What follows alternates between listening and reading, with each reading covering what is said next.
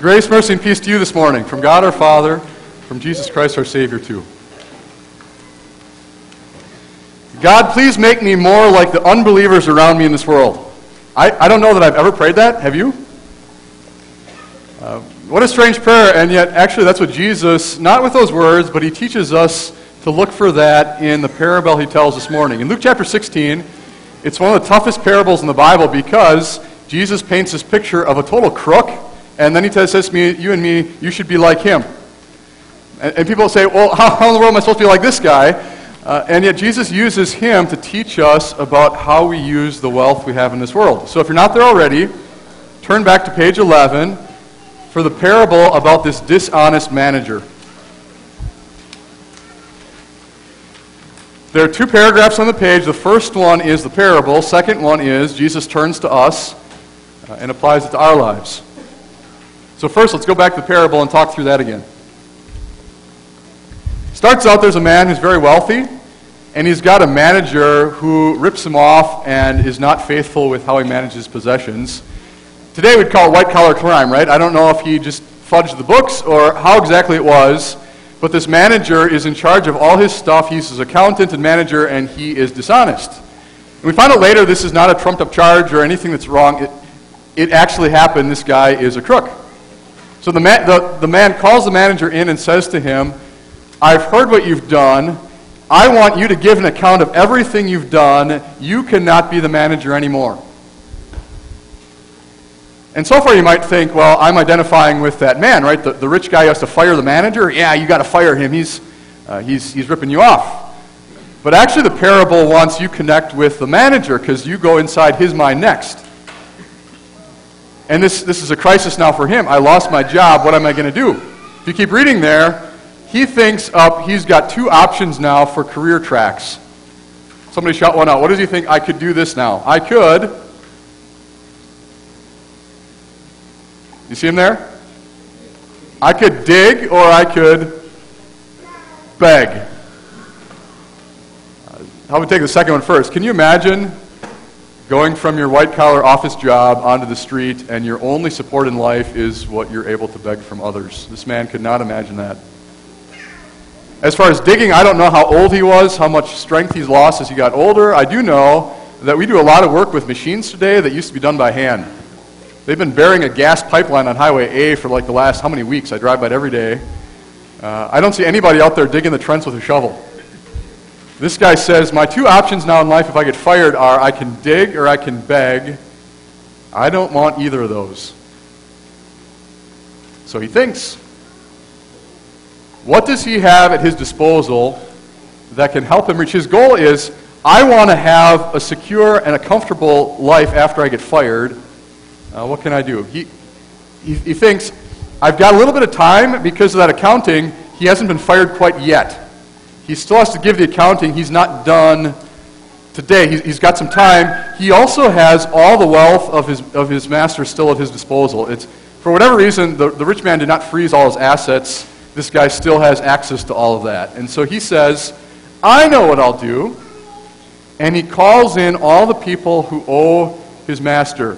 Uh, reading about it, some people wonder if it's like sharecropping. So they're renting out his land, and over the course of the next year, they need to bring in this much.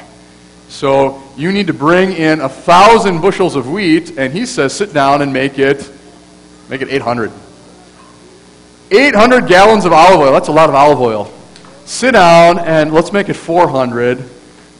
And it's genius, isn't it? it it's genius. What does he do? He, he calls in his master's debtors. They owe his master, but when they leave that day, they owe, they owe him. That all the people who owe his master now leave with a debt to him, and without him asking for, well, can I come live with you next? He's sure that one of those people is going to say, because you were so nice to me, because I owe you one, I will take care of you so you don't have to dig and you don't have to beg. And then the rich master finds out. Uh oh, right? Most of Jesus' parables have a twist that you wouldn't expect. And in this one, it's the reaction of that, the man who owns everything. He just got ripped off again. Maybe even worse than before. And yet, what's his reaction to this dishonest manager? Did you see that there? He actually he commends him.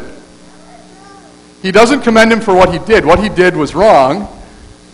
But the master actually commends the manager for his dishonesty with, with a word that's translated as shrewdness.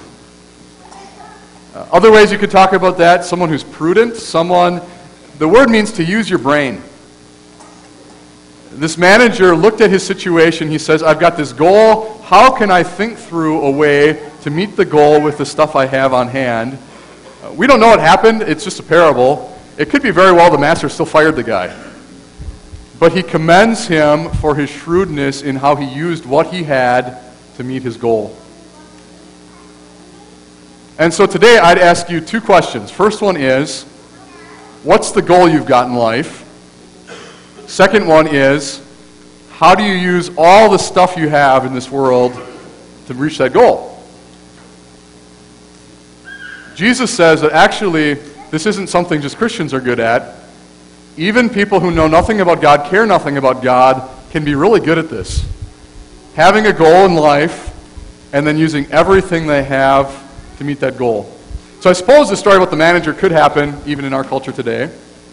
Uh, but if you look around at our world, do you have some people to mind, in mind who come to mind as examples of people who used everything really shrewdly and wisely, put their minds to it, and really paid off with meeting their goal?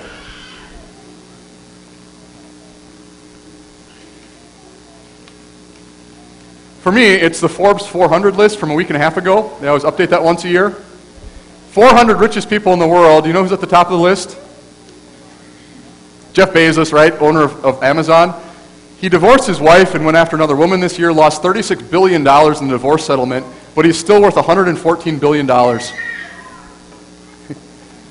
Did he get there just by chance or by being lazy or not trying hard? No, you want an example of a businessman who's thrown his whole life into his dream of first a bookstore and now a company that's taken over commerce in our country. Uh, there's an example of a man who had a goal and went after it. Not just business. You look at who's the, who's the pop star you'd say who's I don't know, you look at Beyonce or Taylor Swift, I don't know who you'd pick, but that doesn't just happen. You see people who throw everything they have into being the most popular pop star in the whole country, and some of the time it really pays off. This last week, there were the Nobel Prizes given out. People who invented or discovered something that's just incredible and they get honored. It's not so much about the prize as being going down in history as somebody who received a Nobel Prize that was this week. You can have examples of athletes who give themselves entirely their sport because they have this goal in mind. Government's the same way. People who strive to, to be one who's leading and governing. And in all those categories, could you find somebody who is so into their goal that they'll even be corrupt and break the rules to get there? Yeah. Uh, yeah, you do. And so Jesus in verse 8 he says, actually, people of this world who know nothing about him, we're the children of light at the end. There are people in this world who actually are better at reaching their goals than sometimes we are as Christians.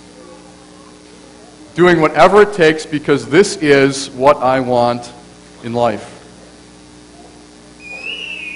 Now, the point today is not that you should break the rules or be corrupt or rip people off, right? And so, as Jesus goes on in that second paragraph, the key question for us is what is the goal that you're, you're, you're going after in life, and then how do you use what you have to get there? If you'd skim through that second paragraph again, Jesus talks about that, and it really culminates in the last verse. Jesus simplifies all of life and says, there are two, there are two people you could serve, two things you could serve in your life. Do you see them there? Options are you could serve God or money. And money has a capital M on it because it's different than the usual word for money. Any of you think back to the King James Version? What was the word there? God or mammon? Some of you still remember that? The word mammon is an Aramaic word that tries to sum up all the stuff in life, not just money, but all the stuff in life you can't take with you when you die. And it's not always a bad thing. Even in these verses here, Mammon is not something necessarily that's bad. It actually shows up in verse 9 and verse 11. There it's translated as worldly wealth. Jesus says that we as believers are going to have mammon too. We're going to have wealth in this world. But the question at the end is which of these two is going to be at the center of your life? Is it going to be God or is it going to be mammon, money, money and stuff? Jesus says you can't serve both of them. People try, but you, you cannot have this divided allegiance between the two. It's either God or it's money and stuff. And the obvious answer that Jesus is pointing us to is it should be God, right? Now go back to verses 8 and 9, and here's where we're getting at the heart of what Jesus wants to teach us today about how we manage money. Verse 8 says this For the people of this world are more shrewd in dealing with their own kind than are the people of the light. The difference is in the goal that we have. There are an awful lot of people who would, not even if they don't say it, their goal in life is to serve mammon, to serve money and stuff in this world. And there are people who have realized you can convert all your resources into meeting that goal. So for one person, it's, I want to pile up the biggest pile of money in the world that I can, and then they use everything in their power to reach that goal. Other people say, I want to be really popular. So they pour everything they have into being popular. For some people, it's you, you pick the goal. But there are an awful lot of people who serve mammon in a way where they are completely focused and disciplined and completely zealous for, for meeting that goal. And Jesus says, all too often they show us up as Christians. Because we have a goal too. It's, it's, it's different from that. But when our hearts are divided, or even, how easy isn't it to, to be drawn away from the goal of having God be at the center of our lives and using everything toward Him? So in verse 9, here is, if you pick any verse here that's the main point, it's verse 9. Jesus says this to you and me I tell you, use worldly wealth, and again, that's that word mammon. Use, use money, use, use worldly wealth to gain friends for yourselves so that when it is gone, you will be welcomed into eternal dwellings. Let me pick out a couple things from that verse.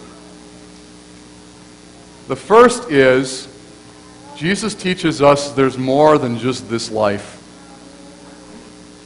It's not that you die and that's it. There's an eternity coming for us in heaven someday. And he doesn't go into that in detail here. He just calls it eternal dwellings.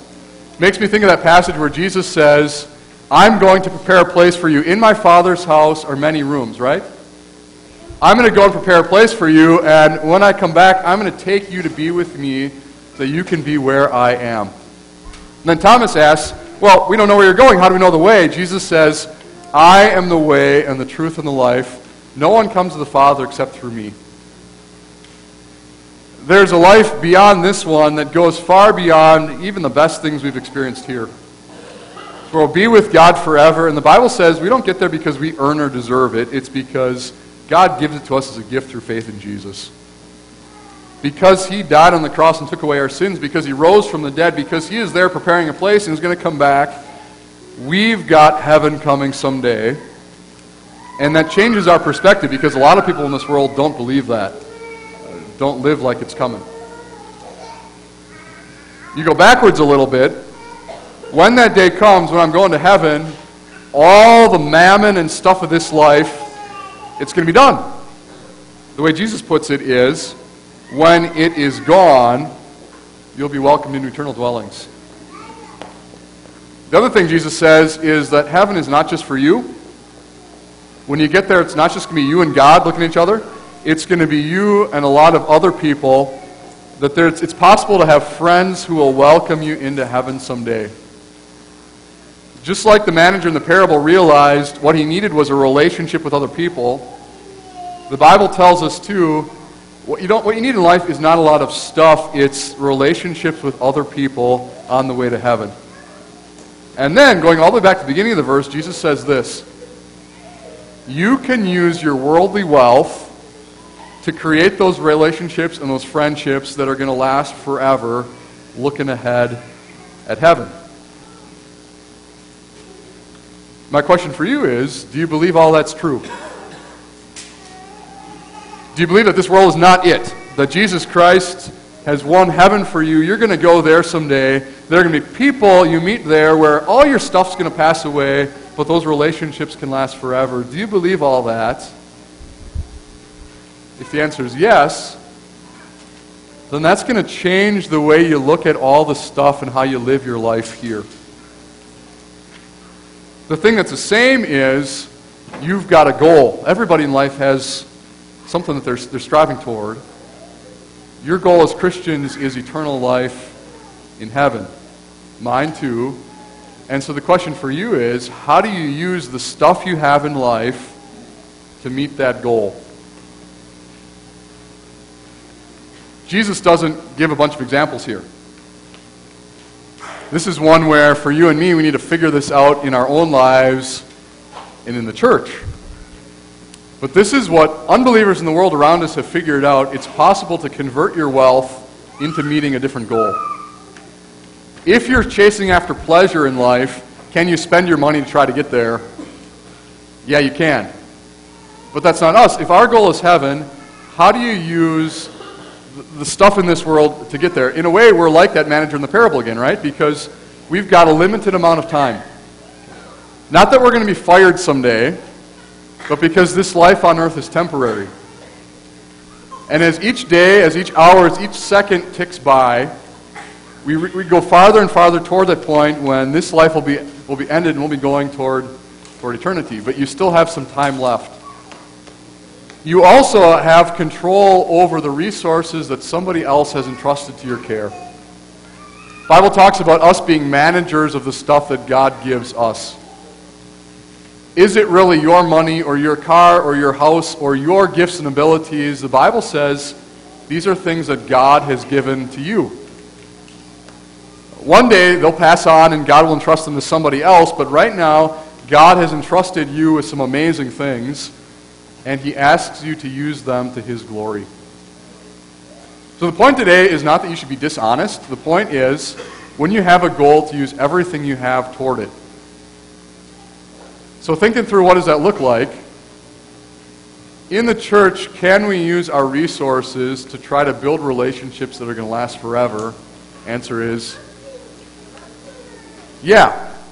I suppose you could look at the church like this machine where you pour in resources and out come spiritual blessings. Not that you can buy faith, but what do we do as we come together? It's we pour in all this time and effort and all our resources because when God's word is preached, and when we got schools that teach our children, and when we send out missionaries to places like India, through all of those things, we're taking the wealth, the mammon of this world, and trying to use it for things that last forever.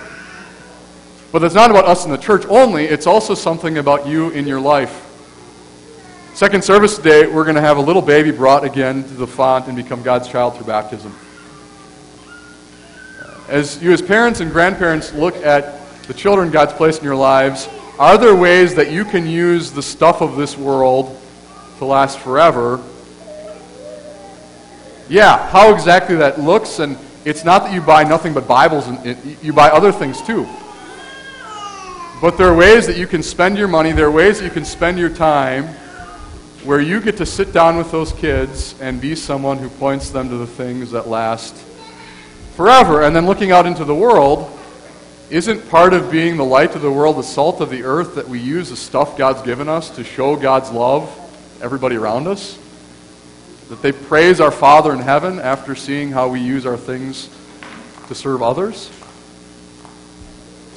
And so the difference is not that unbelievers have mammon and, and believers don't. It's God's given all of us worldly wealth.